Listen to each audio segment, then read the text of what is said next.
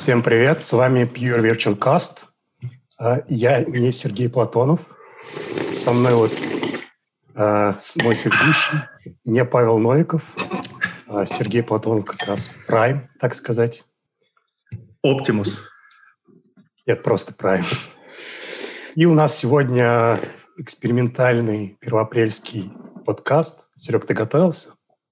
Очень. Я до сих пор готовлюсь. Вот, я тоже не готовился, поэтому у нас сегодня чистый экспромт. Мы попробуем пообщаться с нашими зрителями, которые нас э, смотрят на YouTube, я надеюсь. Пишите в чатике вопросы, мы попробуем на эти вопросы ответить. Если мы не сможем ответить, можем попробовать даже кого-то к нам позвать в Zoom, чтобы он ответил. В общем, получится, может получиться у нас либо все грустно и скучно, тогда э, как бы... Это моя ставка. Можете пойти поделать что-то более полезное. Может получиться весело, и вот как раз с теми там тремя человеками, которые у нас останутся э, с нами, мы попробуем э, получить удовольствие от общения. Три человека — это ты, я и YouTube? Да.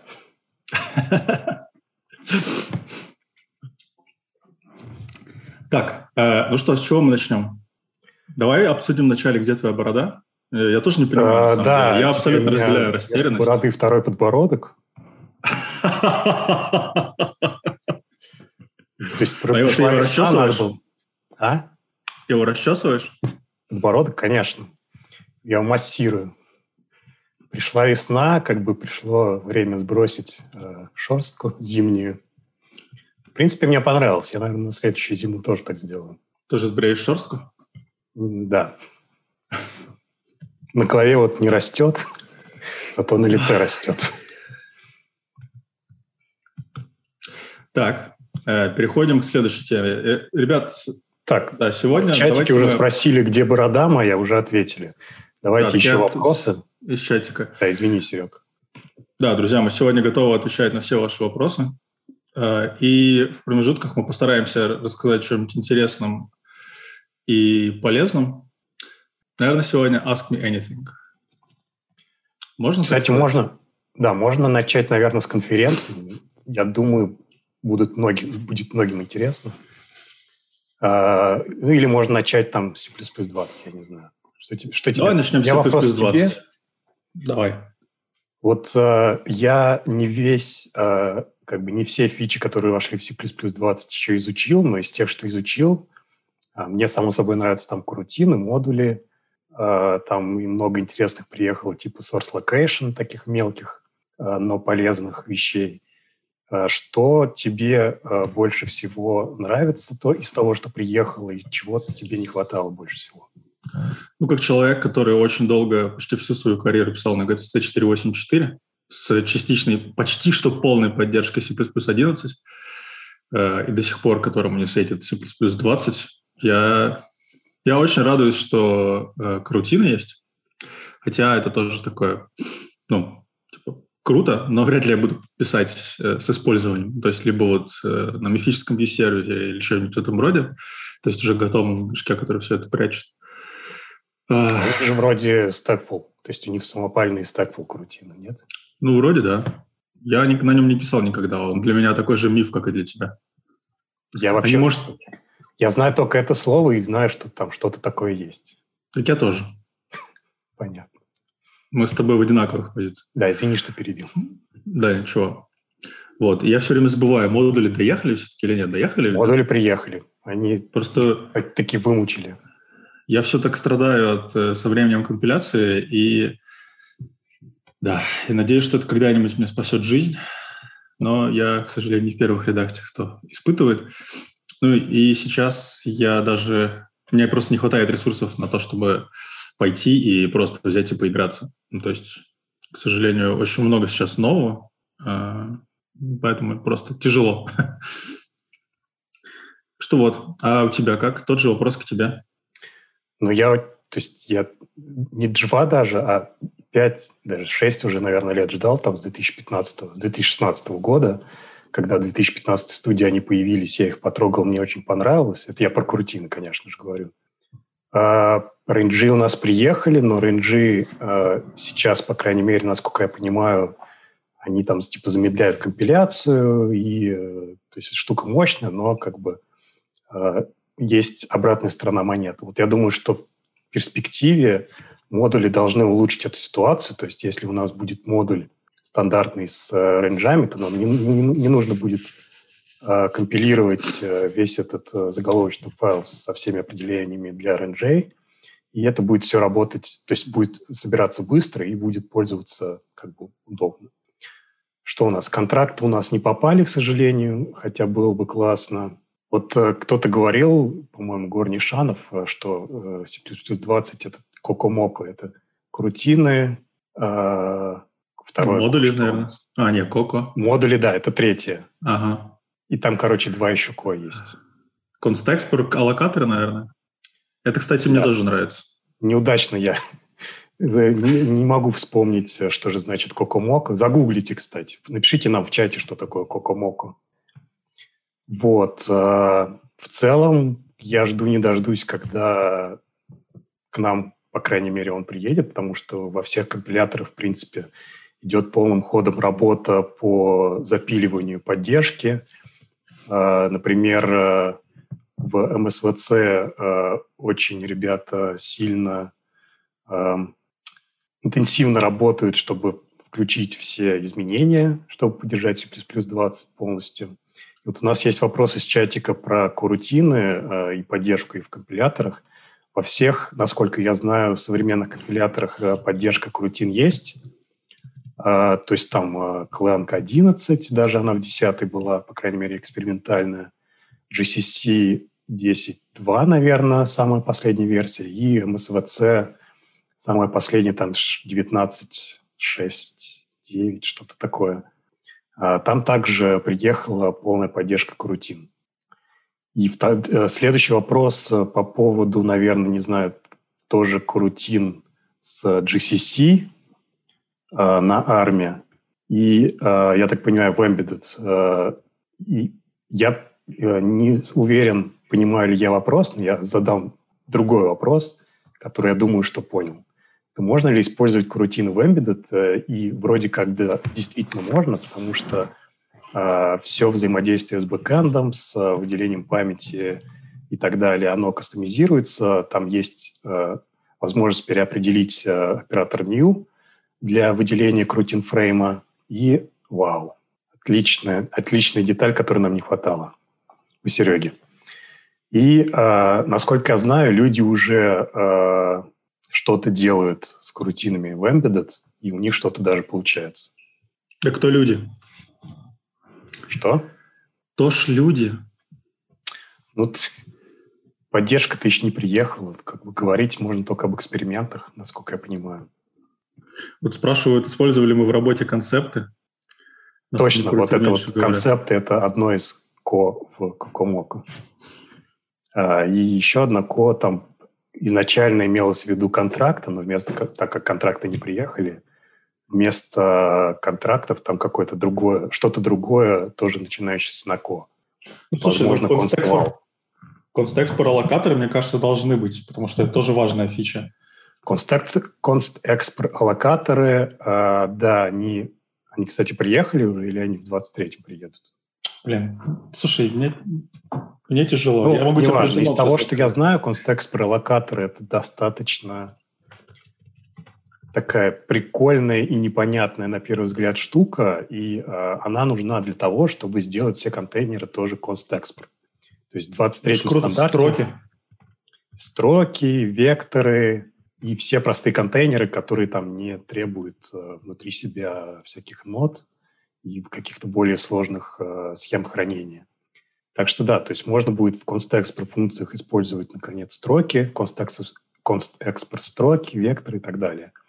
К сожалению, опять же, из того, что я понял своего э, из микроисследования, что нельзя будет создавать, например, э, объект строку, которая бы инициализировалась в compile time, потому что э, вся эта схема, она требует, чтобы в compile time, когда то есть код э, вычисляется, э, каждому выделению памяти соответствовало э, освобождение памяти.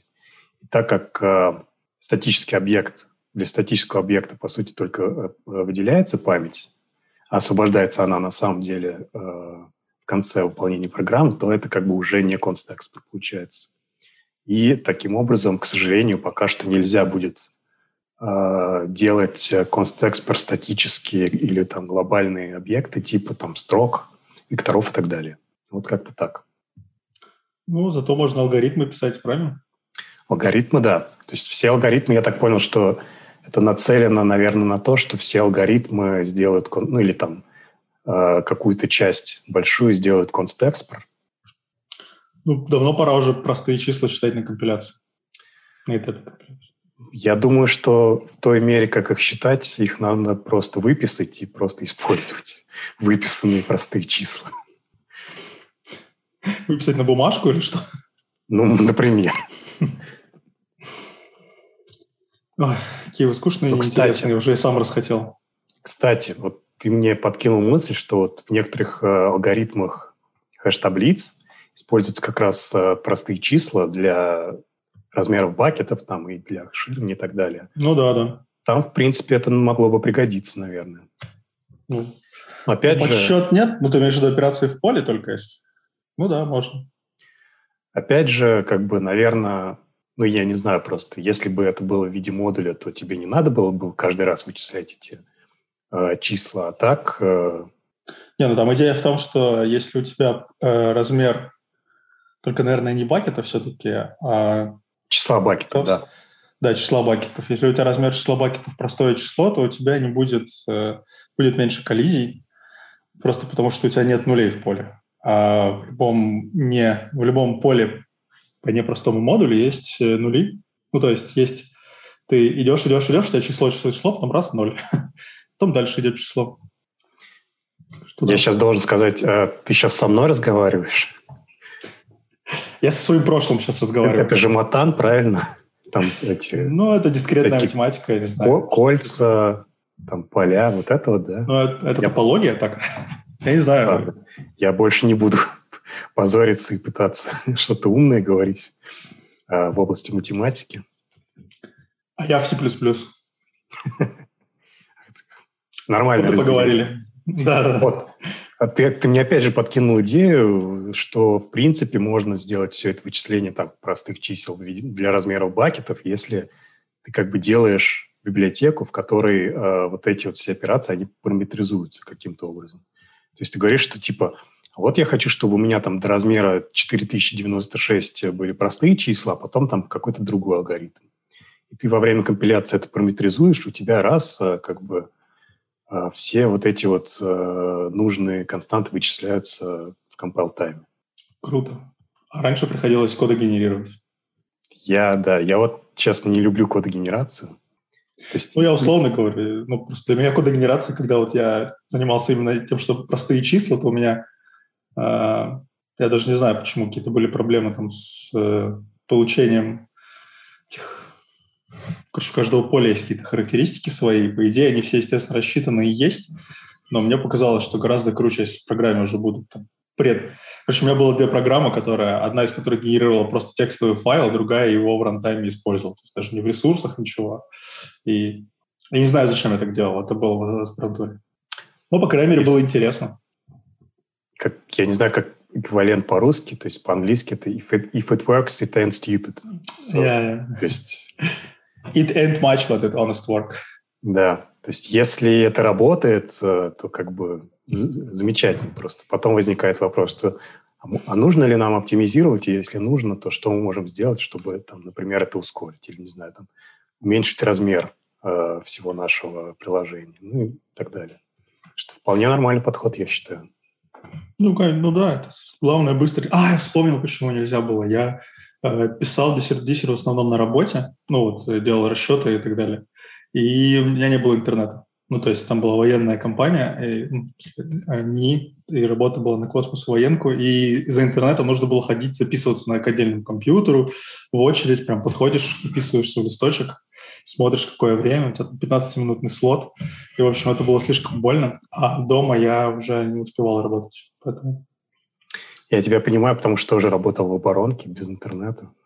Классное было время. Я, я ушел до того, как он появился еще. Я, то есть не знаю, там он появился сейчас уже или нет.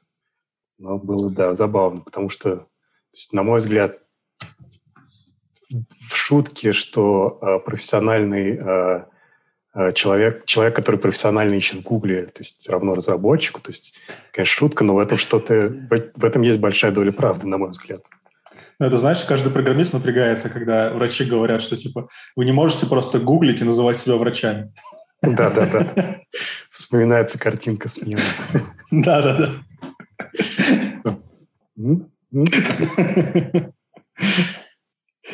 Ой, как хорошо, когда работает, когда можно просто погуглить. Ну, на мой взгляд, наверное, стоит уже к следующему вопросу прийти. Ну, давай, я добавлю, и ты добавишь. Что, э, что? Сначала погуглить и посмотреть вообще, что есть в мире, какие там алгоритмы или, не знаю, решение твоей проблемы, это совершенно нормально и так и нужно делать. Потому что каждый раз решать задачу, которая, возможно, уже решена даже в том виде, в котором как бы, это тебе нужно, на мой взгляд, достаточно бессмысленно. Я соглашусь. Отлично. Но с условием констрейнов, конечно. Ну, то есть бывает так, что вроде все решено, и ты понимаешь, что решать глупо, но, например, э, не подходит э, лицензии. Само собой, да. Ну, по крайней мере, ты можешь найти алгоритм и там, типа, уже знать, в какую сторону копать. У нас спрашивают, э, использовали ли мы концепты в своей работе. Я, по крайней мере, не использовал, но я думаю, что попробую угадать, что ты тоже не использовал. Потому что, опять же, это все, там, может быть, писатели стандартной библиотеки их э, каким-то образом заиспользовали, потому что им надо поддержать новый стандарт. Но в моей практике, по крайней мере, до нас это еще не доехало, и я, мы не можем это использовать. Я с удовольствием бы поиспользовал, да. А, но, во-первых, я сейчас э, не так много. Мне кажется, что это же в основном для метапрограммирования, да, насколько я все это понял. Ну, из... да, это типа шорткарт, э, чтобы не писать там template что-то, requires ну, да, да. Нет, скорее, чтобы с фина, да, не включать. Ну, ты... да, я, я ну, просто думаю чуть-чуть а. о своем. То есть, когда ты Понятно. пишешь там template, ой, template requires, то это как бы есть концепты, но ты можешь да. написать, ты можешь не писать template, ты можешь написать автоимя концепта, и как бы это шорткат для э, того, чтобы не писать темплеты и так далее. Угу. Ну вот, я как раз недавно... Ну, собственно, моя прошлая работа была очень богата на э, метапрограммирование, но там было 4.8.4. А теперь у меня вроде по поновее, вот последние полгода, 8, что-то GTC 8, там 4. Но при этом здесь нет метапрограммирования, и к нему не очень положительно относится. Ну, э, я бы сказал так, что э, уже в 98-м э, стандарте шаблона были тюринг полный, то есть там было бы желание. Там, конечно, это было очень... Больно. Да, да, хорошее слово. Потому что я писал на 98-м. Я тоже писал на 98-м. Ну, в смысле, на шаблонах именно уже тогда. Ну, с тех пор я в них влюбился. Да. Я до сих пор уверен, что вот это правда. Ну, если ну, у меня просто есть э, ощущение, короче, бывает так, что ты вроде смотришь на код и понимаешь, что типа он смайлик, вот ты не знаешь, что есть какое-то ощущение, что, блин, чуваки, надо вот здесь переписать. Здесь что-то не так. Ну, не просто тяга рефакторинга к красоте, а ты понимаешь, что, блин, как-то вот что-то шатается. И, в общем, если начинаешь рационализировать, то вытаскивать это как-то из подсознания уже на сознательный уровень. Туда ходишь много причин, э, почему это может быть, да, потому что ты как бы именно подключаешь уже какой-то другой уровень э, осознания кода. Ну вот, не знаю, это интуиция или что, но у меня интуиция, в последнее я время... называю это интуицией. Да? да. Ну, все-таки ее надо наработать. Нельзя так, что ты открыл, типа, э, ну, там, 10 лет назад, например, я бы открыл код, посмотрел, я просто ничего не понял, не сказал бы, что переписать. Вот, а сейчас ты начинаешь, ну, это слишком сложно, это непонятно, там, ну, то есть начиная от того, что читать сложно, и заканчивая тем, что там error pro. Ну, вот, и... Особенно прикольно, когда открываешь код и думаешь, кто это написал? Ты да, да, да. Господи. Смотришь э, историю такой, я, ну, черт. Какой красивый код! Я думаю, вот я был дебилом. Я как бы, я всех готов э, послать куда нужно. даже себя. Ну да. А, в общем, и я к тому, что вот код на... Когда человек предлагает переписать на шаблонах, сейчас я... То есть даже если я вижу, что, блин, правда, что-то шатается, и вроде как шаблоны помогут, я прям прошу и у себя, и у других людей очень сильную рационализацию, чтобы зафигачить туда какую-то шаблонную магию. А, потому что, во-первых, я через там, неделю забуду, что там происходит вообще. Э, во-вторых, если кто-то другой это написал, то чтобы понять, мне нужно будет реально дня два, там, три-четыре просто тупо код ревью читать. Поэтому да, тут, конечно... Так, к такому же примерно, к такой же примерно пришел позиции, то есть э, даже как бы я немного обобщу, что если, это, если код работает, если он как бы выглядит, он может быть не очень хорошо выглядит, но он работает, там он понятен, он достаточно простой, как бы не надо его трогать, пусть он как бы, когда у тебя будет там проблема и, не знаю, там будет у тебя свободного времени, что вообще странно в промышленной разработке, тогда ты как бы его и перепишешь. А так не надо его трогать. Ну да, согласен. Вот у меня на прошлой работе все было только наш, ну то есть это было эм, очень high-level как бы, код, где типа там ты с типами играешься только в путь, то есть все программирование было на типах, эм, и при этом ну, он очень круто работал, то есть это был офигенно быстрый, красивый код, но понять, что происходит, вообще никак. И то есть там в какой-то момент в команду пришел чувак, и то есть там C++ программистов мало прям было, то есть ну, буквально два. И, но, но при этом много других людей, кто как бы вот этот critical код на C++ использует. И пришел один чувак, который такой, типа, все хорошо, у меня ну, большой опыт на плюсах, я на чем угодно могу писать. Ну и чувак там преподавал в МИТе, преподавал здесь, в Цюрихе, в э, там, школе, ну, короче, в топ, топовых университетах преподавал. Вообще он очень крутой чел. И в какой-то момент он такой, типа, я вообще не понимаю, что здесь. Типа, у меня там 10 лет опыта на C++, и просто это... Я, ну, как говорится, два чую. Вот у нас тоже есть такой код. Я, то есть, там потратил, не знаю, там несколько дней разобрался, понял, что это полная вообще задница, и по-хорошему надо это все переделать, чтобы там было понятнее, там легче модифицировать и так далее. Но как бы походил по коллегам, все сказали, типа, а зачем? Он же работает. Как бы, ну ладно, в следующий раз, когда там что-то у нас э, будут какие-то проблемы или будем что-то переделывать, тогда мы его и убьем. Ну да. Э, друзья, напоминаю, что если вы что-то хотите нам сказать, сейчас самое время. Сегодня мы попытаемся ответить не только на вопросы, но и на комментарии или замечания. А, да, ну, тот код, он, там были веские причины так делать. Как бы его никто не собирался переписывать. Просто приходилось пить, ну, говорить, что ну да, тут типа магия. Здесь гномики все делают. В принципе, в стандартной библиотеке там тоже достаточно много магии в таком плане. Причем в каждой реализации там разная магия. Да, Слушайте, мне не нравится читать стандартную библиотеку, прям вот от слова совсем. Не нравится реализация? Или просто стандартная библиотека не нравится? Э, так, нам там пишут, что трансляция зависла. Да, у меня зависла тоже. А как так? Просто я на, на панели управления вижу, что все есть. О, сейчас я открыл. А, понятно. Интересно. Не знаю, я перезагрузил страницу, у меня отвисло. Я не знаю, в чем а дело, друзья. И зависло. Нам, может быть, надо чуть-чуть подвигаться, чтобы людям как бы не казалось, что видео зависло. Да, мы молчали просто, друзья.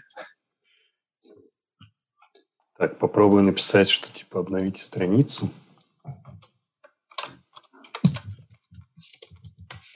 Интересно, первый раз такое. У нас подкаст. Сам экспериментальный, так что ставки. Да. Ну, самое интересное, что у меня перед глазами а, панель управления, и там тоже есть. То есть там показывается стрим, который приходит, ну, видеопоток, который приходит, и там ничего не зависает. Я все вижу, вижу, что с задержкой, но интересно. Кажется, что проблема на стороне YouTube. Есть гуглеры среди тех, кто нас слушает, или им все-таки работать надо? Но пока у нас суть до дела, предлагаю чуть-чуть обсудить конференции. У меня вот опять же к тебе вопрос такой. Типа, может быть, не нужно? Зачем нам все это нужно? Зачем нам конференция? Хорош. Это так, ладно. Отличный вопрос. вопрос. Согласен. Не нужно. Я надеялся на другой ответ. Ну ладно, следующий вопрос. Слушай, ну я не знаю сейчас, как ответить. У каждого свои причины. Я пытался ответить ну, для себя. Ну, можно пройтись по всяким очевидным, что как бы мы привыкли, что если хотим что-то разобраться, в чем-то разобраться, то можно не, не только доку смотреть, а, но и посмотреть какой-то туториал, да, ну, то есть статьи, ну, или, не знаю, видео. Мне очень нравится видео с конференции смотреть или просто участвовать в конференции. Ну, сейчас мы говорим про наши реалии, да, вот текущие. То есть, чтобы разобраться в какой-то теме, очень круто начинать разбираться с того, чтобы посмотреть доклад, пусть на любой там скорости, э, но это очень круто, потому что там вот обычно упрощенное до как бы, самой, э, до самой сути, ты понимаешь, и потом уже смотришь реальные примеры или доку, или там еще что-то. Можно статьи читать уже как бы подготовив свою нейросеточку в голове к тому, что, что грядет, что будет.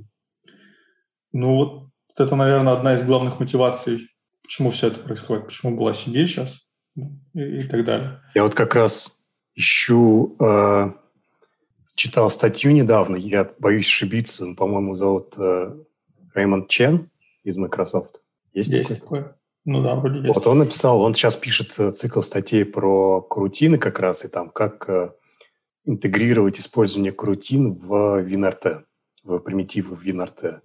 Вот. И про крутину он написал такую вещь, что типа я знаю, что статей много в интернете, но я все равно напишу еще одну, потому что я считаю, что э, если есть много статей, то вы обязательно, если, чем больше статей, тем э, больше шанс, что вы найдете такую статью, где вам будет понятно.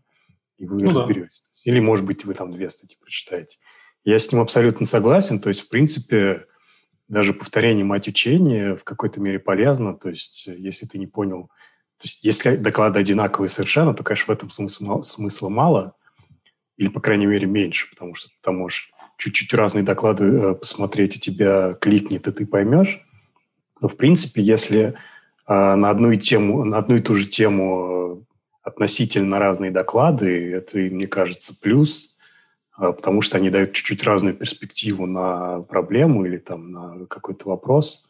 И разные люди думают по-разному. И думаю, что получается так, что это э, дает больше э, шанса, что больше людей поймут этот вопрос или тему.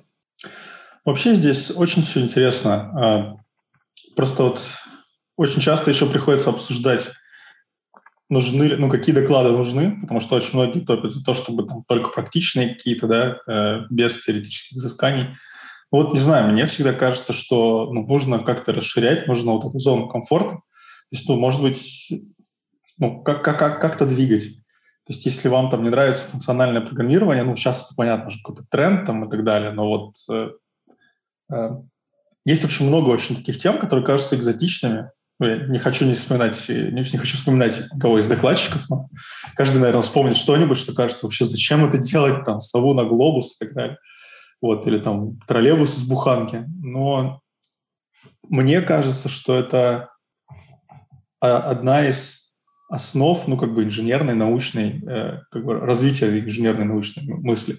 Пусть у нас очень такая узкая и практичная область, тем не менее, кажется, что просто как бы рассказывая, э, делясь своими знаниями, и особенно в какой-то необычной области, как бы раздвигают эту границу слушателей, раздвигая границу того, что знают слушатели для них, э, это уже очень-очень-очень важно. И поэтому одна из причин, то есть не только вот практичные доклады серии того, что вот нас сейчас 23 стандарт, давайте сделаем 100 докладов про C++ 23. Ну, это круто, но мне еще очень интересно узнать, ну, я не знаю, вот как из буханки сделать троллейбус. Может, я с детьми захочу сделать, а может, когда-нибудь стартап открою, который будет троллейбус делать, буханок.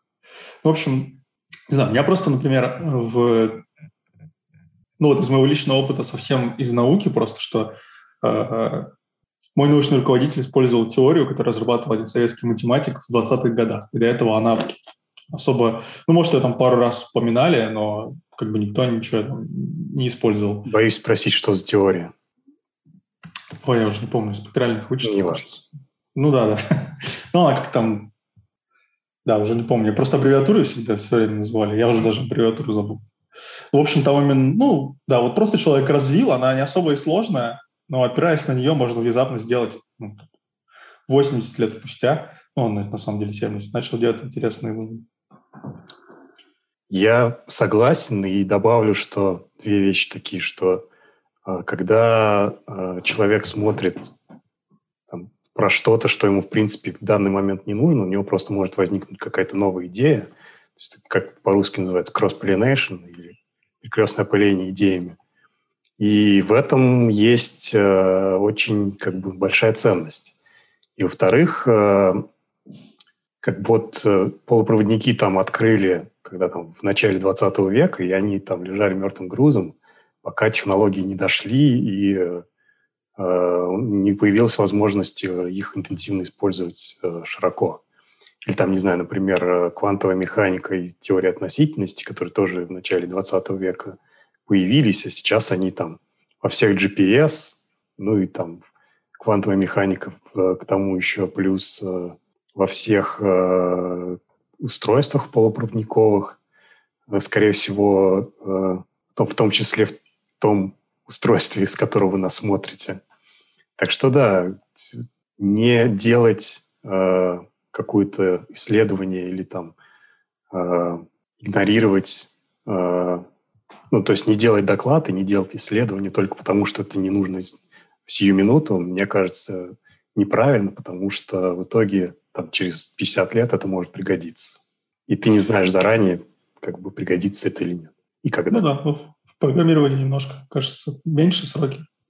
Ну, типа тот, тот же SQL, да, он вроде бы вначале был чисто академическим каким-то изысканием, потому что, ну, запросы же будут медленные, то есть тебе нужно э, вначале написать эффективный оптимизатор запросов, а это требует времени. Ну и постепенно просто все это пришло.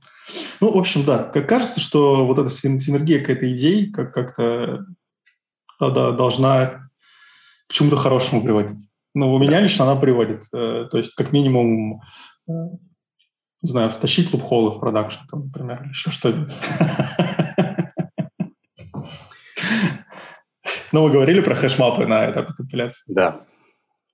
У меня то есть я могу сказать, что у меня бывает, я там смотрю какой-то вообще случайный доклад, и то есть я его посмотрел, у меня возникает, хм, а что если я там сделаю там, по-другому как-то? То есть вообще совершенно, казалось бы, э, никаким образом не относящийся доклад к идее, к тому месту, где там я решаю проблему, и каким-то образом это так работает, что у меня возникает там идея, как эту проблему решить. Ну да. Согласен. Давай, э, вот у нас в чате спрашивают, зачем писать на C++, когда есть Rust. У тебя есть мнение на этот счет? Ну, если честно, мне все никак до Rust руки дойдут. Э, просто, ну, штука в том, что я, я могу за себя ответить, да, то есть вряд ли я пойду писать сейчас на чем-то другом, просто потому что выкидывать опыт именно в языке ну, то есть какое-то время бороться с инструментом вместо того, чтобы писать, э, ну, мне кажется, странно. То есть я не то, что прям супер знаю C++, но я достаточно комфортно себя чувствую. Как бы, ну, страдания и боль, да, с инфраструктурой приходится иногда побороться. Ну, не знаю, у меня в основном проблемы совсем не с языком, не с плюсами, а как раз тем, что скорее инфраструктура в целом, даже не то, что там package manager, например, а пайплайны сделать, там, performance -тест подготовить. Ну, в общем, какие-то такие штуки, которые ну, везде сложно. То есть и мне кажется, что ну, у нас такие, э, такой, такой язык, ну, собственно, и плюсы, и кажется, что Rust в этом смысле похож, да, должен быть, что он э, мы делаем небольшие модули, то есть мы не делаем огромные корпоративные штуки, по крайней мере, у меня обычно в практике я разрабатываю относительно небольшие программы, но которые ну, должны быть, не знаю, удовлетворять требованиям. И какой бы ни был раст э, с строгой на компиляции, мы понимаем, что это исключает как бы только ну, определенный класс ошибок. Да? Например, вот если говорить о безопасности, меня с, с, волнуют вообще совсем другие вещи. То есть я не хочу допустить ошибку логическую там, и так далее. То есть я не хочу деградацию по производительности. И все это гарантировать очень-очень сложно. И ну, в последнее время я скорее вот, вот, вот, вот с этим вот разбираюсь. И мне не кажется, что для меня раз что-то изменит. То есть я думаю, что, ну да, я потрачу какое-то время на то, чтобы его изучить. Это будет ну, просто борьба с, э, с инструментом, да, с изучением. И в целом мне интереснее область, чем, а, наверное... Нет, язык мне тоже интересен, мне интересно C++ писать. Вот. Но если окажется, что есть какой-то супер крутой проект на Расте, который мне очень интересен, э, я, наверное, ну, как бы, и мне предложат присоединиться с тем, что там дадут время на ознакомление, да, не знаю, вряд ли у меня будут какие-то вопросы. Я, возможно, попробую. А вот начинать то есть если мне скажут, что вот, вот нужно написать, я не знаю, какой-то компонент в системе, ну, у нас там система, да, с, типа кастомная своя, что нужно написать какой-то компонент, какую-то программу, вообще без шансов, что я буду писать на расте, потому что для меня это просто увеличивает стоимость в разы разработки этой компонента. И ну, непонятно, э, какие, какие бенефиты несет в себе переключение на Rust. То есть оно не сделает Э, безопасным мою программу делают не borrow checker, не, не, не компиляция. Ее делает огромная работа, которую делают ну, инфраструктура, которую в том числе я и помогаю создавать. Поэтому, не знаю, может быть, это такое э, лудицкое немножко, лудицкий подход, да, и, там, ретроградский. Это Но пока так. Ну, а ты как? Зачем писать на C++, если есть Rust или Fortran? Эм, я для себя не могу пока ответить на этот вопрос. Э, про раз я знаю, что практически он есть, только это. Э, из разговоров э, я как бы могу примерно такое сравнение сделать, что есть вот языки типа, не знаю, там C-Sharp и Java, там у них свои проблемы, но это там в плане, по крайней мере, управления памятью, это машина с автоматической коробкой передач. C++ — это машина на механике. То есть если... Э, ну, то есть само собой, что для разных задач есть разные инструменты наиболее подходящие. И там сайт я не стал писать на C++, например, но э, те задачи, где э, важнее, э, например, иметь контроль, не знаю, там те же драйвера, например, то там, скорее всего, э, нужно выбрать более низкоуровневый язык. А между Rust и C++ э, я думаю, что пока что у них есть некое соревнование, но я думаю, что в итоге они должны сосуществовать, а, и э, Rust или C++ будет выбираться там по каким-то другим критериям. И э, вообще у меня есть мнение, что вот разработчики, хорошие разработчики, опытные, и тем более C++, опытные разработчики, им, в принципе, все равно на чем писать. То есть если они Э, знать, как написать на C++, то у них не будет больших проблем перейти на Rust или там на какой-то другой язык. Ну, в общем... Э, то есть да, я бы сказал, что спрашивают. Просто в, чате, в чате спрашивают, э, считаем, ну, что типа уже решили, что C++ проигрывает Rust.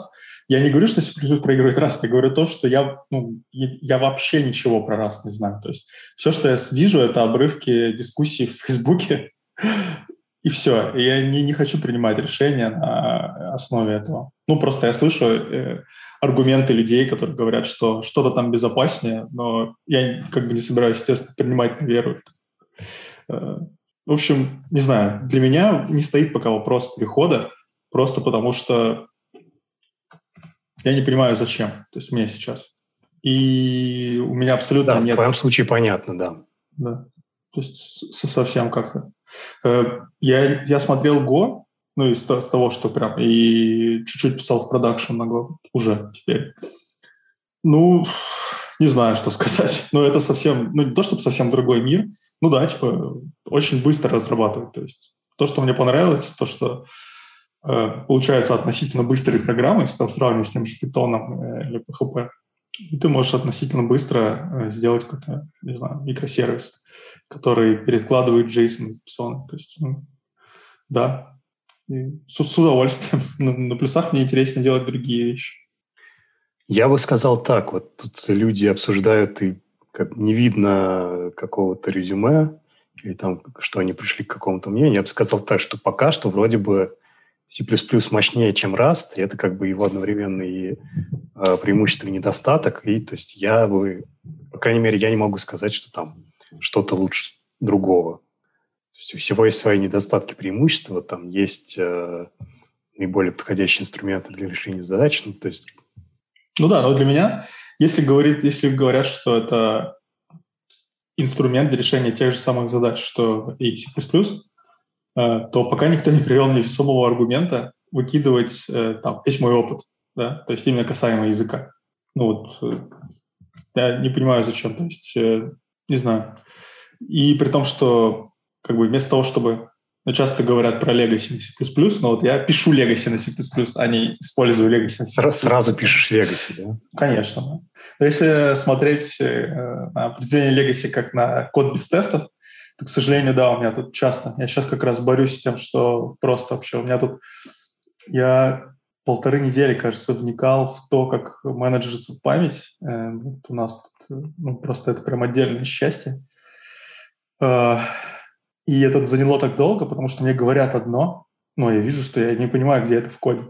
И оказалось, что это никто не проверял. И я написал простой тест, и все не так. Типа мне говорили, что все эффективно, и типа тут вот э, ну, там в Gnote очень интересная система, там э, разные компоненты э, могут быть операционной системы, там это, это операционная система, и они могут взаимодействовать как parent-child или сервер-клиент. И ты каждому компоненту какие-то ресурсы ассайнишь. Э, ну, в частности, там понятно, что CPU, но его как-то сложно мерить, там, capabilities только. И самое главное, естественно, это память. И вот как раз с памятью там э, очень интересная штука. И parent потом, когда создает, значит, родительский э, создает э, детей своих, он им как бы дает чуть-чуть от, от, своей, от своей памяти, прям отщипывает и выдает. А, но самое интересное, что если есть взаимодействие сервер-клиент, то чтобы избежать такого, что значит, у сервера много клиентов, и он э, свою память исчерпал, есть механизм, который называется ресурс трейдинг, когда клиент может передавать, ну, фактически он всегда передает серверу часть своей памяти. Ну, типа, что была на меня записана память, чтобы он обработал, э, дайте ему.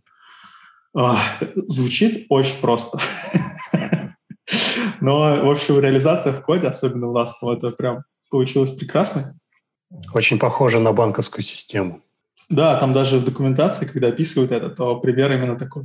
И там очень прикольно, когда э, типа э, сессия заканчивается, и, значит, в документации написано, что, ну, представьте, что банк попросил у вас вернуть деньги, а вы уже, типа, купили, значит, там, ну, ну, ну покупали на, это, на эти деньги чего-то, что-то. Придется продавать, типа, вызывайте дестрой, все. Что да. Ну, да. Интересно. О, я у меня прямо в окно, у меня здесь э, окно, оно сейчас закрыто э, блокаут-шторой, прямо в него светит солнце. И чтобы не было шумно, я, естественно, закрыл все окна в комнате. У нас сейчас 23 градуса, и у меня эта штора просто нагрелась жестко. Я как будто около печки сижу, у меня прям сверху пышет жар. Я просто вижу, что я очень красный, еще краснее стал, чем был у нас баланс. Я как бы чуть-чуть в синеву, ты в красоту. Ты бы сказал, я бы тоже сделал, у нас была бы типа виртуальная баня. О, кстати, точно. О, точно, это же стрим из бани. Но раздеваться надо было бы холодно. А, я предлагаю обсудить, там, кажется, вопросов больше нет. Идет обсуждение, да, про Фортран. Эм. Про Фортран я ничего не знаю, кроме того, что опять же, он есть. Я предлагаю обсудить что-нибудь э, интересное. Расскажи какую-нибудь веселую историю про, про программирование, связанное с работой, там, я не знаю, что. Что, что-нибудь... Веселое про программирование. Ну, что из, из начала карьеры, например. Я, я могу рассказать, что сам... Из начала карьеры, э, да, могу пару баек рассказать, как я устраивался на свою первую э, работу по промышленному программ... э, кодированию, разработке. Значит, я ушел как раз вот из оборонки э, и э, искал, совсем, был совсем еще зеленый, э, и искал место такое по прикольнее, куда можно устроиться. Пошел, значит, в одно место на собеседование, там э, э, мне дали тест C++ Bench, или как-то так называется. Какой-то ну, очень Есть Google Benchmark. Неважно. А? Ну, есть Google Benchmark. Не-не-не, тест на знание C++. Неважно. Вот я его прошел, ну, то есть я к тому времени как бы C++ более-менее хорошо знал, прошел тест, а, там как бы это делается тебе а, от аккаунт, покупаешь аккаунт и как бы этим аккаунтом а, управляешь, раздаешь там своим кандидатам тесты и так далее. Вот, значит, я завершил тест, набрал там что-то типа, там, по-моему, 4 балла максимально, я набрал что-то 3 и 6, под, э, не максимальный балл, да. А потом посмотрел, э, походил по их как бы аккаунту, посмотрел вообще все их результаты, казалось, что у меня самый лучший результат там типа из 300 прошедших э, тестов, из тех, что проходили. Я говорю, о, я думаю, о, прикольно, значит, типа сейчас э, мне типа поймут, что я такой молодец, предложат э, классную, э, классное предложение сделают. Э, и э, в итоге э, ребята говорят, да, типа круто, вы нам нравитесь. Пошли мы к э, их э, какому-то там менеджеру, более-менее, наверное, среднему. Менеджер меня поспрашивал, говорит, ну окей, там, что такое CI? А я, конечно же, CI на тот момент глаза не видел. Я говорю, ну, это вроде там, когда ты типа хочешь а заслать... Ты приносишь админу программу. Что еще раз? Ты из оборонки же пришел, да? Значит, ты на флешках да. таскал людям программы. Ну да, то есть там CI, да, да, и ты прям 100%, на 100% прав. А, ну, я говорю, ну, это вроде там, когда ты типа хочешь э, изменения внести, там про какие-то проверки запускаются. И мне в итоге говорят, типа, вы типа молодец, но вот вы не знаете там то-то, то-то, не знаете, что такое CI, поэтому вот вам такое предложение. Но я посмотрел, мне это предложение, конечно, не понравилось, я туда не пошел. А, пошел я, а, опять же, там другое собеседование прошел, а, сделал домашнее задание на собеседовании, тоже там сделал вычисление, как это с восклицательным знаком забыл. Факториал. Факториал, да, факториал на шаблонах сделал, типа, все, меня взяли, там, через год работы мы как-то сидим, там, трепимся.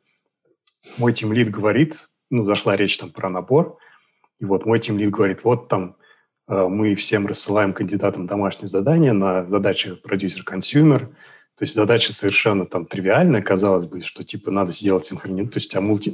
А, сейчас скажу, single consumer, multiple consumer, single producer, multiple consumer или наоборот. А, типа сделай синхронизацию, там два, типа, две очереди, и все, больше ничего не надо. Mm-hmm. И вот один чувак, короче, не знаю, сделал э, какую-то непонятную хрень э, вместо всего, всего этого, ну, то есть человеческой синхронизации сделал лог-фри очередь, но у него там как бы это не надо было делать, у него еще там АБА проблема. Я такой сижу рядом, да, этим чуваком был я. Ты пришел, ну, здорово, да. Я тут то есть они говорят, э, после, когда на собеседование позвали, вот мы посмотрели ваше домашнее задание, мы искали этот алгоритм, нигде не нашли, типа, круто. Я на этот алгоритм тоже потратил там 8 часов. Я, помню, хм, я на тот момент интересовался лог-фри программированием. Ну, хм, вроде бы эта задача ложится на лог-фри. И 8 часов усердно придумывал этот алгоритм. У меня товарищ сейчас ищет работу. Он, ему в одном месте прислали по-моему, поиск под строки, я уже не помню, что именно. В общем, какой-то алгоритм на строках, ну, тоже э, домашнее задание, как ты говоришь. Он нашел Uh, типа most advanced алгоритм, просто там state of the art, все. Ну, то есть он прям нашел очень свежую публикацию, где доказывается, что вот, смотрите, вот, типа... Типа поиск Буэра Мура, вот это вот все, да? Слушай, я вообще даже не помню, какая именно задача стояла. Ну, то есть вот Помню, что на, на, строках, он у него там на GitLab сейчас выложено, можно будет потом посмотреть. Но в результате оказалось, что, естественно, это работает только на больших корпусах текстов, И то есть он, он в результате отправил какую-то наивную имплементацию, которая просто показывает, что он умеет. И заодно такой кусочек, который просто в комментариях написано, вот эта статья, типа, что сходите, посмотрите. Ему ответили, что, блин, типа, это очень круто. Сколько вы на это потратили? Нам такие люди нужны, типа, кто не нужно. Тратить так, да, кто тратит так много времени на херню. Типа, нам нужны люди, которые быстро пишут да, работающий код. Но он очень легко к этому относится, так поржал. Вопрос, то есть я, например, не знаю рецепта на 100% работающего, как понять, что, как вообще какие вопросы кандидату задавать и какие вопросы, какие ответы показывают, что кандидат именно то, что тебе нужно. Я вообще не представляю. Ну, то есть, кажется, что для этого на самом деле есть тестовый период, ну, да, то есть вот мне кажется, что вначале ты проверяешь какие-то базовые знания, а потом смотришь, как человек работает. Потому что иначе это все превращается в это приседание фанговские, где там, я не знаю, как мы недавно обсуждали с э, товарищем, что ему рекрутер прислал, значит, на дизайн, ему рекрутер прислал сценарий, ну, типа, с таймингом. Первые три минуты это, потом 7 минут это, потом 20 минут это и 20 минут вот это.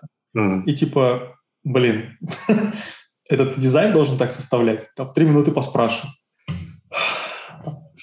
Выдавливать из себя. Ну, в общем, не знаю, мне это кажется очень максимально странным, когда у тебя есть сценарий для интервью. Ну, это типа процесс, то есть, наверное, пытались поставить процесс прохождения интервью. Не знаю. Ну, в общем, и как, как понять, что человек, например, будет справляться с задачами, я не представляю. У меня, например, есть проблема, что я очень неровно, ну, в смысле, что вот у меня там то конференция, то еще что-нибудь меня часто отвлекает от работы. И, естественно, на собеседовании этого не видно. Вот. Но я честно говорю, что у меня конференция, и я там могу быть перегружен, еще что-то. Но обычно люди вообще не уделяют этому внимания. Ты говоришь, что типа вот я там, например, я буду работать все время, значит, на 110%, что вот прям буду тащить команду. 46. Да, да. А какое-то время я буду просто вот отработал, 8 часов отработал, и типа все, у меня свои дела. И мне, даже если какие-то баг, еще продакшн, у меня тоже там конференция горит. Вот, и как-то народ напрягает. Ну, вначале говорит да-да-да, а потом э, чаще всего оказывается, что нет-нет-нет. Еще, кстати, очень интересно, что работодатели очень быстро нормируют. Знаешь, вот э, ты приходишь, начинаешь впахивать, кажется, что это ошибка. Нужно с самого начала работать, типа, просто ровно и аккуратно. Э, чтобы потом, когда что-то случается плохое, ты типа, да, можешь впахать. Но потом от тебя начинают ждать, что ты работаешь вот все время так. Я помню, на одной работе даже было неформальное э, соревнование там по количеству строчек в э, GitHub. Мне кажется, ну, это плохая практика. Но это больше по фану было. Но все равно, и по, поэтому прям, да, да, это по фану, в смысле неформальное соревнование, что просто говорили. И там очень хорошо было видно, что человек приходит, вот он впахивает, и потом он выходит на свое среднее. Ну, и обычно это месяца 3-6. Ты же знаешь, э, что типа есть такая оценка, среднее количество строк в день, типа 50 у разработчика. Не, не знал. Ну, типа там в среднем, если ты возьмешь там все строки, написанные за год, и поделишь там mm. количество рабочих дней, то получается 50. Ну, я сейчас за полторы недели ноль написал. Думаю, что... Ну, значит, ты там... Придется усреднять скоро. 200, э, например, или 300 строк. Интересно, когда не думал об этом. То есть просто иногда получается так, что ты пишешь там, не знаю, 5000 строк за три дня, например. Бывает так, что ты сидишь там, чинишь баги и баги заключается в том, что исправление нужно сделать, э, поменяв один символ. Или удалить. В целом можно посчитать, сколько строит у каждого, стоит у каждого разработчика строчка, правильно? Это классно. Это, наверное, да, это не только для одного разработчика, это в среднем. То есть если ну, взять да, там да. отдел, э, просуммировать количество строк, разделить на количество э, работников, кодеров и количество дней, то получится... Я слышал такую цифру 50. Буду теперь есть к чему стремиться.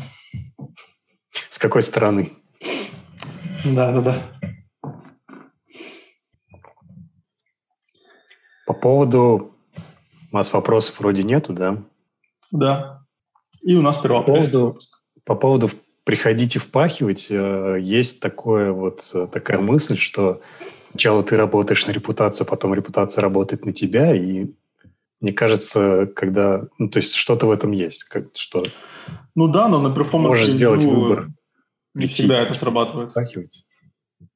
Говорю, если у тебя раз в полгода performance review, то твоя репутация там, мне кажется, мало роляет. Нет? Я не знаю. Вот performance review – это еще одна вещь, которую я совершенно не понимаю. Не понимаю, как бы, ни со стороны, как мерить, ни со стороны, как бы, что нужно делать, чтобы э, хорошо э, пройти performance review. Но ну, так да. как я, я не понимаю, то есть оптимизация – это возможно, когда ты можешь померить, это как, я не знаю, как померить, то все. Я не могу оптимизировать свою работу ни по какому критерию. Ну да, ну когда кажется, что если, если нет полезного фидбэка, то совсем беда. То есть, если тебе на performance... Нет, смотри, если тебе просто на performance review говорят, ты хорошо поработал, да? Ну, типа, это честная работа. это эквивалентно, эквивалентно тому, что тебе не говорят, что ты плохо поработал. Нет, нет. Окей. А, Записал. Записал. Хорошо поработал, это значит, что тебе нормальные компании дадут премию за этот период, тебе, может быть, проиндексируют зарплату. В общем, тебя наградят за то, что ты отличный, valuable член, как бы ценный член, член команды. Э, если тебя не, не награждают, значит, что-то не так. Ну, по крайней мере, я привык так. А вот, э, да, а если нет полезного фидбэка, и тебе при этом говорят, что что-то не так, то это вообще непонятно. Это понятно. Мне нет. Если тебе говорят, что что-то не так, то это как бы уже то есть ты можешь что-то по этому поводу сделать. То есть это уже да, да. не так плохо. Нет, ну на самом деле не знаю, с тем, что...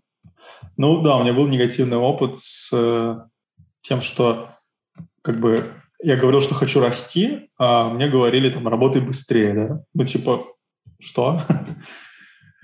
Вот, ну мне это мало понятно. Примерно такое же было, да.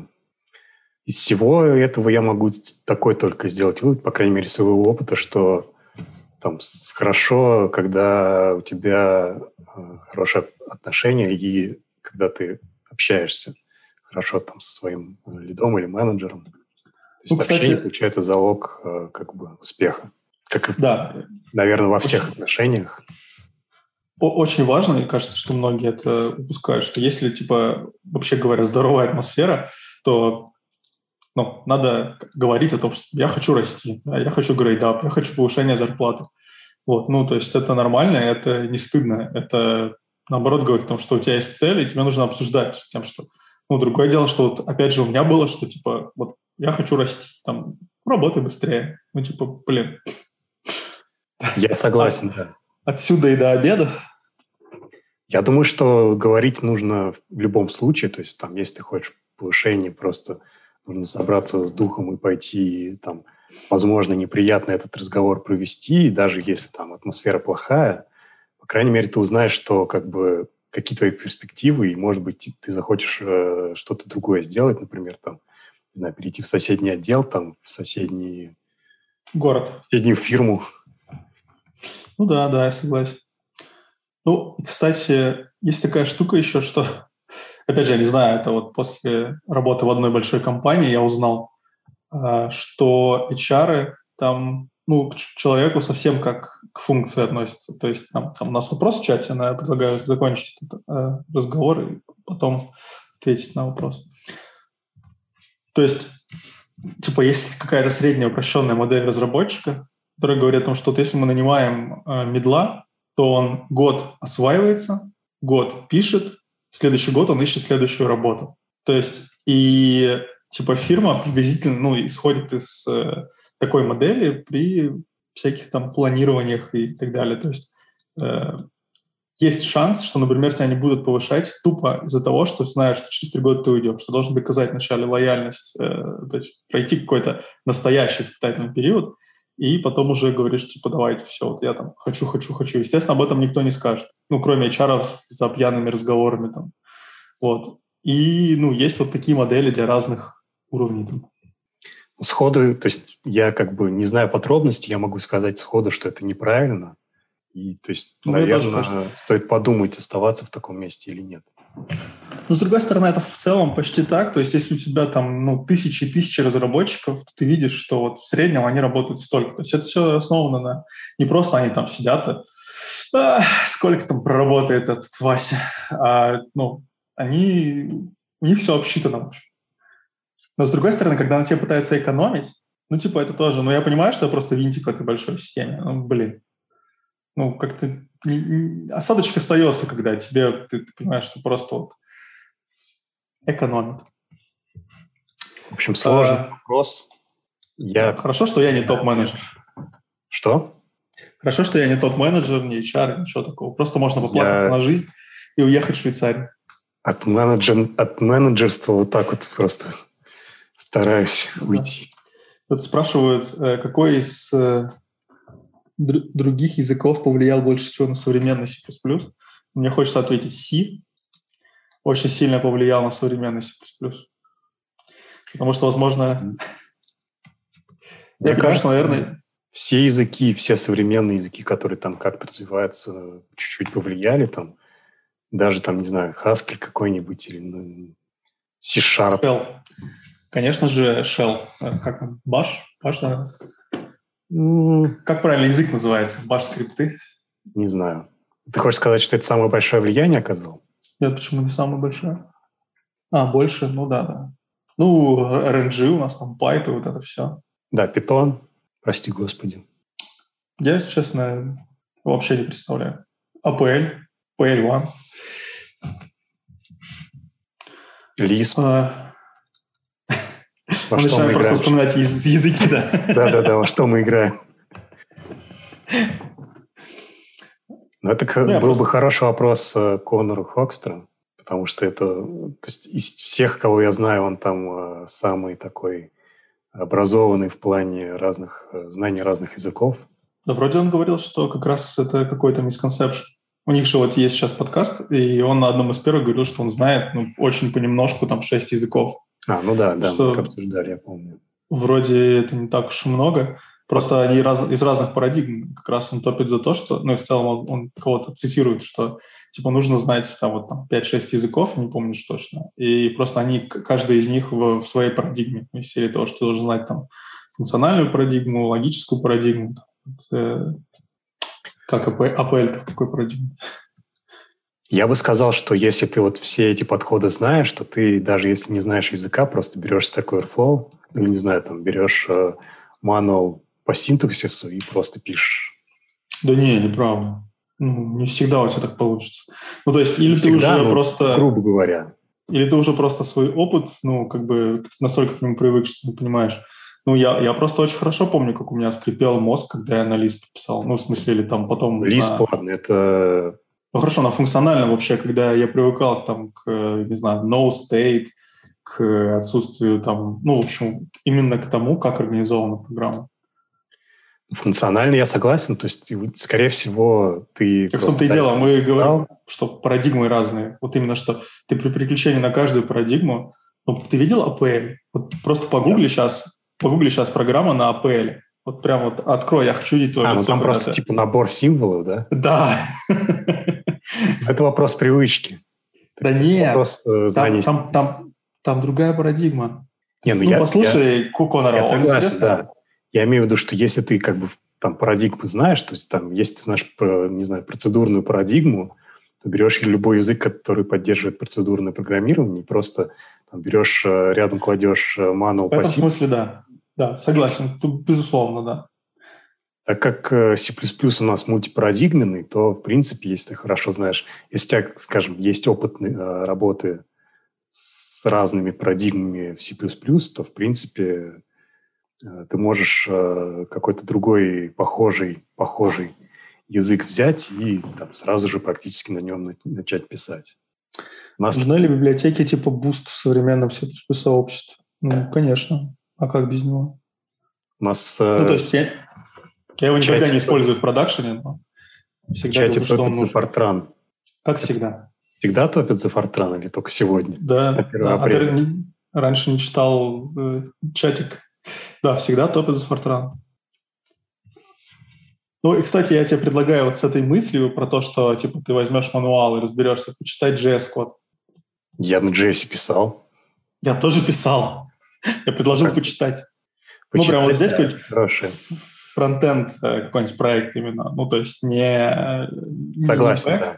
а фронт. И, ну, не знаю, для меня это просто все. Я смотрю, что набор символов. Я соглашусь, но э, как бы еще, учитывая то, что в основном фронт сейчас уже пишет на TS, на TypeScript, ну, там, Я да. много об этом слышу, но вот э, у меня сейчас э, друг входит в OIT и, ну, типа, там, JS, в общем, надо, надо. Хотя, не знаю, мне кажется, что я бы тоже TypeScript выбрал. Читать большое количество кода на JS э, после C++ я, наверное, пожалуй, соглашусь, что это может быть нетривиально, но написать там типа пару тысяч строк на JS после C++ вообще вот так. Ну да. Просто делаешь callback hell и все. Что, мы на C++ так не умеем, что ли? Но это уже зависит от того, как бы, насколько ты себе хочешь упростить или усложнить жизнь. Если я собираюсь после плюсов писать на JS, кажется, ответ очевиден. Не, не знаю. Да, пишет, что было бы интересно посмотреть на лицо джуниора, который увидел Спирит или Хана. Ну, тоже зависит от. Э, я Спирит юзал, когда был джуниором, и как бы я его именно и втащил в проект. И, не знаю, читать тяжело, наверное, потом, но у нас было совсем лаконично. Поэтому не было проблем. Ну, я про Хану там знаю опять же, очень мало. Про Spirit могу сказать, что э, мне он не нравится тем, что ты не можешь там пойти на сайт типа Regex 101, э, написать там и отладить свой Regex, а потом да. взять, постить в свой проект. Согласен, есть такая проблема. Ну да, не знаю, мне очень давно это было, что там что-то поменялось, но я был совсем небольшая грамматика, все было нормально. Спрашивают, почему Ди не популярен. Мы не знаем. У Андрея карма такая. Там вроде GC добавили в него, нет? Ну и вообще вроде там, когда Андрей пришел, он начал из него делать какую-то площадку вроде для Эксперимент. экспериментов. Ну да, он как-то... Я не помню, кто... Э, просто я, я читаю обзоры, я не смотрю э, на сам язык.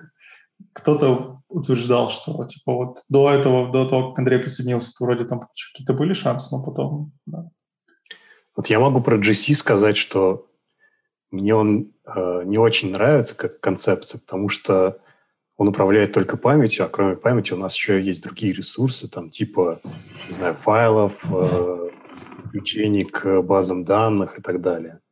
И GC тут никак не, пом- не помогает. Вот шарит поинтеры, которые являются GC, помогают. Шарт-поинтеры — это если ну, нормально... Смарт, смарт-поинтеры. Ну, смарт-поинтеры, да, наши все. Ну, в смысле, это же GC? Но это не garbage collection, это просто управление... А что?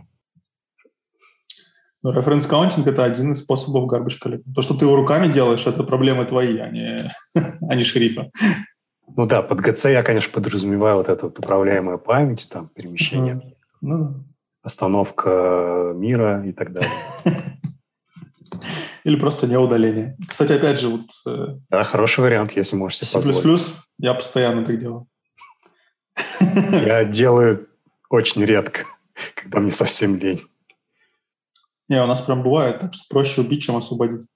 Ну, в смысле, зачем это... делать какие-то... Я считаю, что это легитимный совершенно вариант. То есть, если у вас такие да. требования, что типа надо быстро-быстро сделать, а потом это можно просто, то есть процесс завершить, и все ресурсы освободятся автоматически, там, или пол полуавтоматически, то как бы почему нет? Совершенно нормальные решения.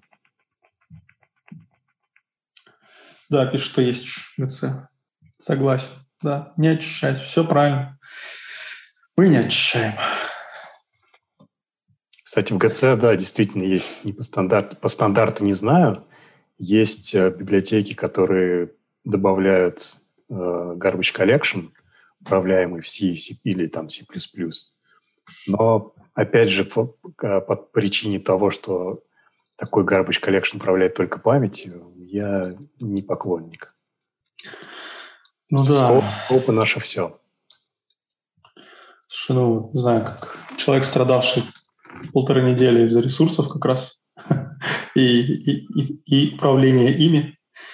Я соглашусь. С одной стороны, память, ну, просто память все-таки это самый, не знаю, с чем сравнить. То это не то, что прям самый важный ресурс. Как воздух. Ну, самый распространенный, да, наверное, что ты постоянно его используешь, он постоянно нужен. А, и ошибки с ним, соответственно, чаще всего. Наверное. Ну, то есть вот э, как бы вот, вот у меня программа, которая там, э, не знаю, сервер, например, да, эхо-сервер. Типа вот она... Нет, ну, эхо-сервер, наверное, плохо. Лучше какой-нибудь там типа или FTP, или файл-сервер, что-то такое. То есть она читает с диска, общается по сети, ну и, соответственно, ей нужны какие-то... И на самом деле она еще использует память, правильно? Потому что она, чтобы прочитать с диска, она выделяет память, чтобы отправить, она выделяет память. И вот, э, ну, не знаю, мне кажется, что нам из моего опыта ошибки как раз в этой, в этой части. Выделить память, э, они очень частые. Ну, начиная самое распространенное, это просто открыть файл, прочитать все. Ну, типа, что несмотря на размер, и там можно очень сильно, как минимум, просесть по перформансу, ну, там понятно. А, ну, и заканчивая тем, что можно очень сильно с, там, с, накосячить тоже с выделением и там, как происходит все в нетворкинге. Особенно если это, правда, сложный сервер, поэтому мультипоточный. Э, то уследить, что там куда то выделял. Да, если у тебя приходит там сессия, то если ты заранее не, не позаботишься о том, что у тебя вот там все, сессия за собой убирает, она владеет всеми э, ресурсами там, и так далее, то можно потом очень долго искать, где у тебя течет. Просят, чтобы ты немного рассказал, как он пришел к поступлениям на конференции, что тебя сподвигло. И... Тоже смешная история. Э, значит, э, как-то мы сидим с моим э, менеджером, там что-то типа было performance review, и там, ну, пообщались, и он такой говорит, ну, а вот есть там конференция C++ Russia, не хочешь сходить? Я говорю, ну, можно. Говорит, а еще там, типа, можно доклад, в принципе, сделать. Не, не хочешь? Говорю, ну, можно. Подал доклад, как бы, и вот. Когда там я доклад э, начал, что я здесь э, очутился случайно, это была чистая правда. Я помню, что ты удивился, что доклад приняли так искренне. На так да. подошел, подошел к нам и спросил, почему меня вообще взяли. Потому что, кстати, да, еще один вопрос, который я хотел обсудить, это как раз вот эффект Дайнинга Крюгера и вот э, синдром самозванца, импостер синдром, потому что на тот момент я думал, что я полное дно, и как бы это какая-то невероятная, невероятное событие, что мой доклад там никого приняли на конференцию достаточно престижную. Как у тебя с твоим синдромом самозванца? Да, все хорошо. Я не обращаю на него внимания вообще. Давно ты не обращаешь? Короче, ну, есть же такая шутка ну, серии того, что мы все э, некомпетентны, да, что если мы компетентны, нас повышают, или мы меняемся, что нам скучно, и мы, в конце концов, застреваем на уровне своей некомпетентности.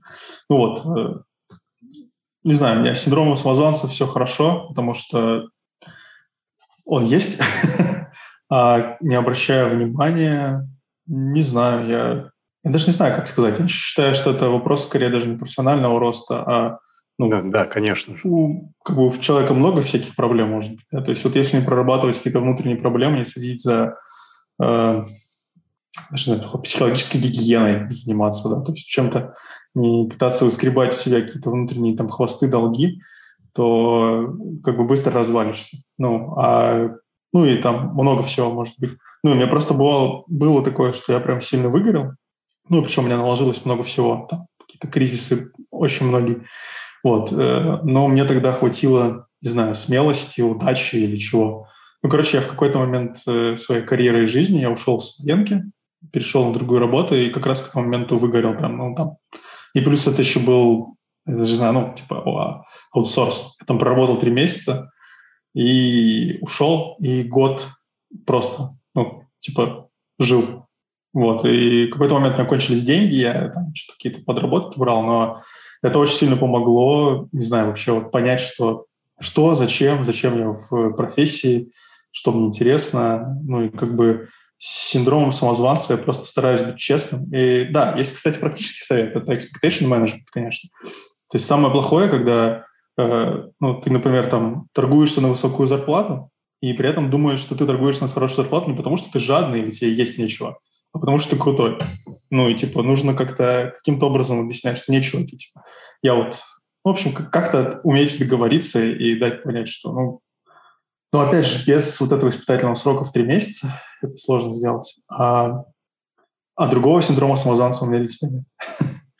Ну, э, синдром самозванца, то есть импостер-синдром, это скорее, что ты показываешь, что ты молодец, все знаешь, все умеешь, а сам про себя думаешь, ну, это, то есть скорее про уверенность. Сам про себя ну, да. думаешь, что, блин, я же полный дебил. То есть как, зачем эти все люди меня слушают? Да. Вопросы ну, задают. Штука-то в том, что в нашей работе, ну, возможно, вот, ну, не знаю, может быть, возможно, может, это просто я такой дебил, что э, мне кажется, что все равно есть какие-то пределы, то есть, ну, короче, не стыдно не знать. Ну, то есть совершенно мне согласен. Совершенно не стыдно, и, и, но в эти моменты как раз сильнее всего и появляется, типа, особенно когда ты понимаешь, насколько, например, просто было, что что-нибудь, и ты такой, бля, блин, ну вот как так можно было? Ну, это же можно было догадаться, ну, что это все. Но а можно и не догадаться. Да. А, ну, то есть э, не знать не стыдно, это совершенно не говорит квалификации, скорее даже наоборот, что задавать вопросы очень важно, и как бы если что-то непонятно, нужно, конечно, коммуницировать. Это как раз тоже показывает опыт. Вот, ну. Да, отличный совет и вообще отличное замечание, полностью согласен. То есть ответ «я не знаю» — это совершенно как бы легальный, валидный ответ. Э, Главное сказать, что я не знаю, дайте мне времени там разобраться, я там потрачу ну, время. объясните. Проведу исследование и разберусь. Да, или я не понимаю, объясните мне там как дебилу. И, там, если я там после десятого раза не пойму, ну тут уже вопрос может возникнуть. А если там за два раза, ну там ладно, за один раз не понял, то в принципе, наверное, в этом ничего страшного нет. Особенно если это какие-то сложные вещи или вещи, с которыми ты никогда не работал, там, не встречался. Да, особенно если это источник знания, это только твой коллега. И код, например. Ну, то есть, э, ну, не знаю, у меня чаще всего возникают такие ощущения, когда я вижу код, я абсолютно не понимаю, э, что он делает. И вот сейчас у меня, например, проблемы, потому что для меня, ну, вот у меня сейчас э, новая, новая кодовая база, новый... Э, ну, все новая операционная система, там у них свой, типа немножко свой C++, например, там нет стандартной библиотеки по разным причинам. Вот, и есть документация богатая. Ну, из серии того, что 800 страниц, то есть это прям книжка, ну, там прям она не называют это там G-ноутбук. Но у нее проблема в том, что она описывает высокоуровневые какие-то концепции. Вот там на этот ресурс трейдинг, который я, на который я сейчас потратил какое-то время, Э, там посвящено типа две страницы. Они описывают все. То есть, ну, я их читаю, и мне, во-первых, нравится, как это написано понятным, хорошим языком, техническим. Но это никак не связано с кодом. То есть я чувствую себя, как будто вот у меня две половинки этого розетского камня. Я читаю код, я читаю к доку, мне вообще их просто не слинковать никак. И единственным источником, кто может как бы сказать, является некий программист где-то там. И это совсем беда. То есть, ну, то есть с ним надо там букать время, ему надо платить за это время, это прям совсем э, жестко, поэтому приходится вот так.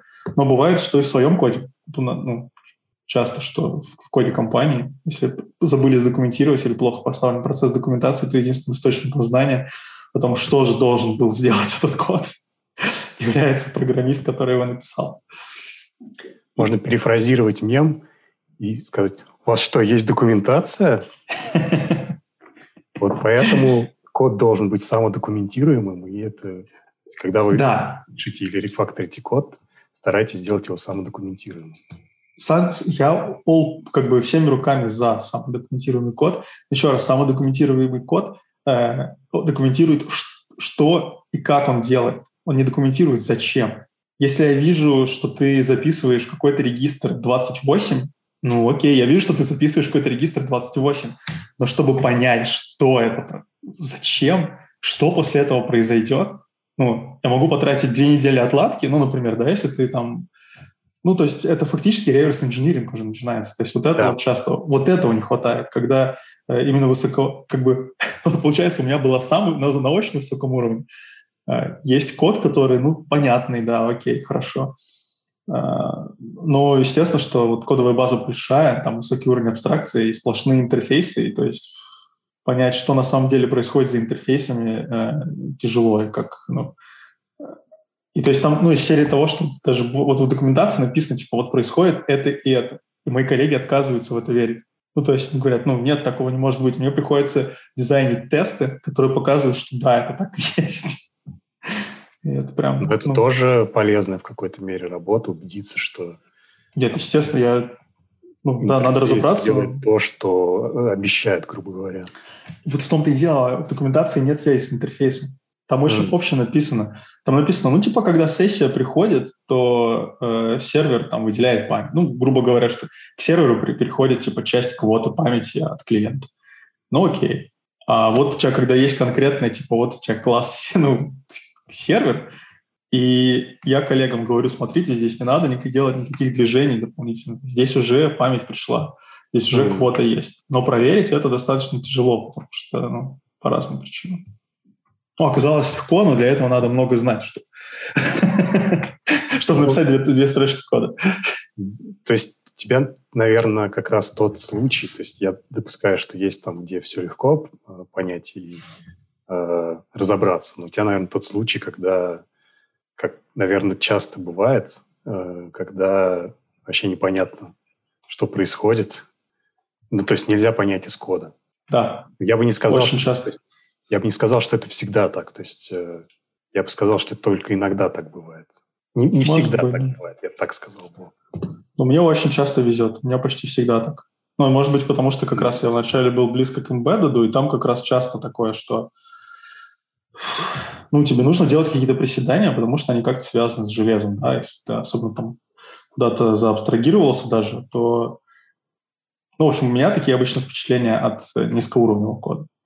Э, например, там... там... Да, я согласен, что не, все не как у людей, поэтому мой опыт и попытка описать, наверное, вообще нерелевантна твоему примеру. Ну, не, не как у людей, я имею в виду по-другому, в отличие от там э, э, разработчиков приложений, например. А, ну, да, согласен. Да, наверное, это связано с тем, что насколько с доменной областью, да, то есть если у тебя есть понимание доменной области, то, наверное, все хорошо. А если нет, то нет. Так, я предлагаю последний вопрос какой-то обсудить и Давай. устроить пятницу, ну, потому что у меня пятница, на самом деле, сегодня. Mm-hmm. Да, завтра, завтра не рабочий день. И в понедельник тоже. Серьезно? Почему? Или это у вас так? да, да, ну, у нас, да. Ну, в смысле, странно было бы, одинаково было. Ну, тут э, католическая Пасха. А, понятно. Я уж обрадовался. Приезжай, меня не работай. Я не против. Я только за. Мы завтра поедем смотреть э, э, долину, которая вдохновила Толкина на описание э, Ривенделла. У вас как э, с ограничениями в связи с пандемией обстоят дела? Хорошо обстоят, они есть. Понятно. Ну, слушай, не знаю, мне кажется, что... Я не знаю, как тебе сказать. Ну, все достаточно жестко. Не работают сейчас э, спортзалы никаких. Ну, работают рестораны, по-моему, на вынос. Помню точно, как там с кафе. Ну, на вынос точно работают, но вот то, из-за чего я больше всего страдаю, это, конечно же, спортзалы, всякие спа, там, без них мне тяжело уже теперь жить, я прям очень скучаю. Как ты по спа, значит, страдаешь? Ну, да, да, да. Ну, у нас... ну, у меня в спортзале хороший спа, поэтому очень приятно э, после тренировки пойти хорошенько отдохнуть. То есть у меня реально пол... сколько времени тренируюсь, столько времени в спа провожу. Минимум.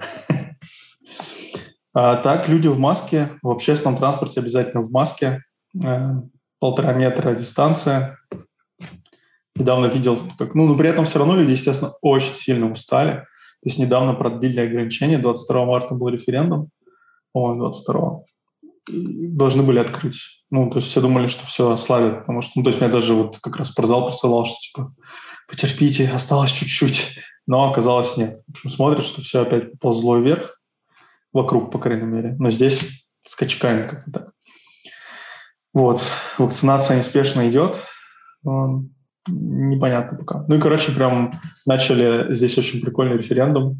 Выдвинули, что запретить, значит, сделать так, чтобы не правительство принимало эти решения, а только референдумом можно было. Хотят отобрать у правительства право объявлять э, локдаун. Потому что они Я думаю, что это не совсем правильно. Ну, в Швейцарии все принимают, очень много решений принимается на, ну, на уровне референдумов, референдумов. Поэтому, ну, например, Э, я, например, удивлен был, что люди поднимают налоги. То есть, представляешь, голосование поднимать налоги или нет, и люди голосуют «да». Я вот плохо представлял, что такое возможно. Оказалось, да, возможно. Тогда, может быть, и, да, можно дать на откуп людям э, локдаун продлевать или нет, и раз они такие mm-hmm. ответственные. Ну, тут тоже, да, вопрос. Потому что сейчас, сейчас, естественно, это очень эмоционально. Я с тобой согласен, на самом деле, что э, все очень устали. И это будет решение явно ну, скорее эмоциональное, чем такое э, волевое. А сейчас хорошо бы волевое. Насколько знаю, что в России сейчас совсем практически ничего нет. Сейчас на, на вакцинацию да, упор делают. Я особо не слежу, но вроде бы у нас, как бы, по крайней мере, не ухудшается ситуация. То есть мы вроде как приближаемся к э, коллективному иммунитету, там, mm. с сумме переболевших плюс вакцинировавшихся. Тут еще надо понимать, что отношения немножко разные. Короче, в Швейцарии кричат «батюшки, батюшки» 85-летних людей, типа на 10% смертность увеличилась. Ну, то есть они смотрят вот так. Как бы им все равно, что ну, что там дети не умирают, там, ну или там взрослые не умирают. Их вот э, волнует, что да, вот группы риска, среди которых а, ну, есть долгожители очень много. Слушай, надо, я понял сейчас, что надо переезжать в Швейцарию, там как бы вроде Ты только сейчас понял? Да, вот сейчас окончательно понял. Еще раз, здесь четыре раза в год где-то как минимум проходит референдум, где обсуждают очень разные вопросы. И часто это как бы, ну, иногда какие-то спорные решения, ну, из, без всякой пропаганды и прочего, просто иллюстрация – а здесь несколько лет назад запретили строить минареты, потому что они, типа, они не вписываются. То есть какая партия достаточно ну, сильно правая, радикально правая партия, которая есть места в парламенте, вынесла на референдум. Ну и тут, в принципе, может вынести любой, опять же, если э, процедура вот этого опрува соберет, сколько надо голосов. Значит, может вынести. Э, все были против, правительство было против, парламент был против, но с небольшим перевесом проголосовали за. То есть, ну, Швейцария очень консервативная страна, ну и в целом аргумент был такой, что это не вписывается, то есть они стараются сохранять свой э, исторический облик городов. Естественно, минареты и Муэдзин Потому что туризм. Просто почему нет? А, э, не, не нужно причину искать. Зачем? Если тебе это нравится, ну, приезжай, ну, да. посмотри на города, поймешь, почему они стараются их сохранять. Ну, у меня такое ощущение, я не знаю, я-то просто не знаю секрета, как они тут так хорошо живут, но я иногда думаю, что, может, они просто, короче, вот нащупали золотой э, какой-то вот, вот идеальный баланс, и они боятся от него отодвинуться, потому что ее очень легко сломать. То есть, э, ну, по мне так это очень хорошее место для жизни. У нас в чатике спрашивают, можно ли вынести на голосование э, и сломать да, можно, но только это будет Swiss C++. Ну, в Швейцарии свой путь, в России тоже свой путь. Подожди же, ISO же в Швейцарии, нет? Штаб-квартира. А, они в Брюсселе? Я, если честно, не знаю. Здесь много очень международных организаций. Почта здесь. И сотрудники международных организаций в Швейцарии не платят налоги.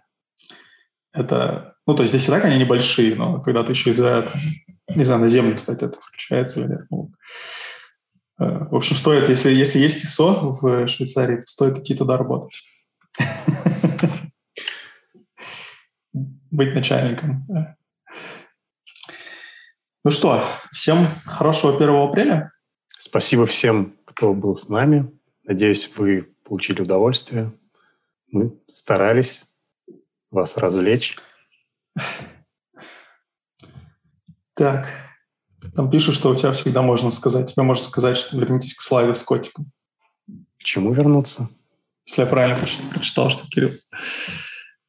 Где ты читаешь? У меня такого нет. Это в Телеграме, конференция C++ Rush. У меня только открыт э, YouTube. Mm. Ладно, друзья, всем хорошего вечера, хорошей завтра пятница.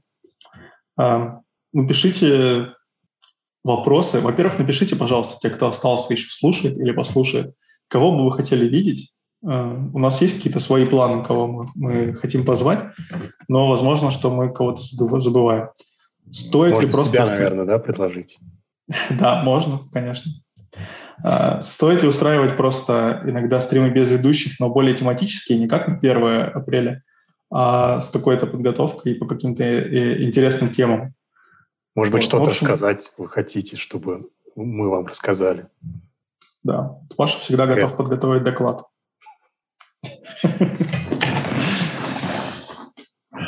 Все. Всем хорошего вечера. Пока. Пока.